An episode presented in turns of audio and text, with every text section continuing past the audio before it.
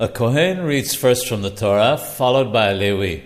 This was instituted by our rabbis of blessed memory to ensure that there will be peace between people. This way, we avoid the situation of each person demanding that he go up first.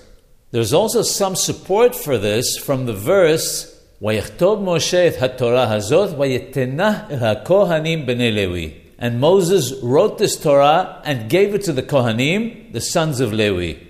Isn't it obvious that the Kohanim are the sons of Levi? The sages extrapolate from this that it must mean that the Kohanim go first, followed by the Leviim. Since the purpose was to ensure peace, even if the Kohen wishes to forego his honor and would like to send his teacher or someone greater than himself in his place, he's not permitted to do so. We don't consider that this is disrespectful to the Torah since it's a question of following the custom.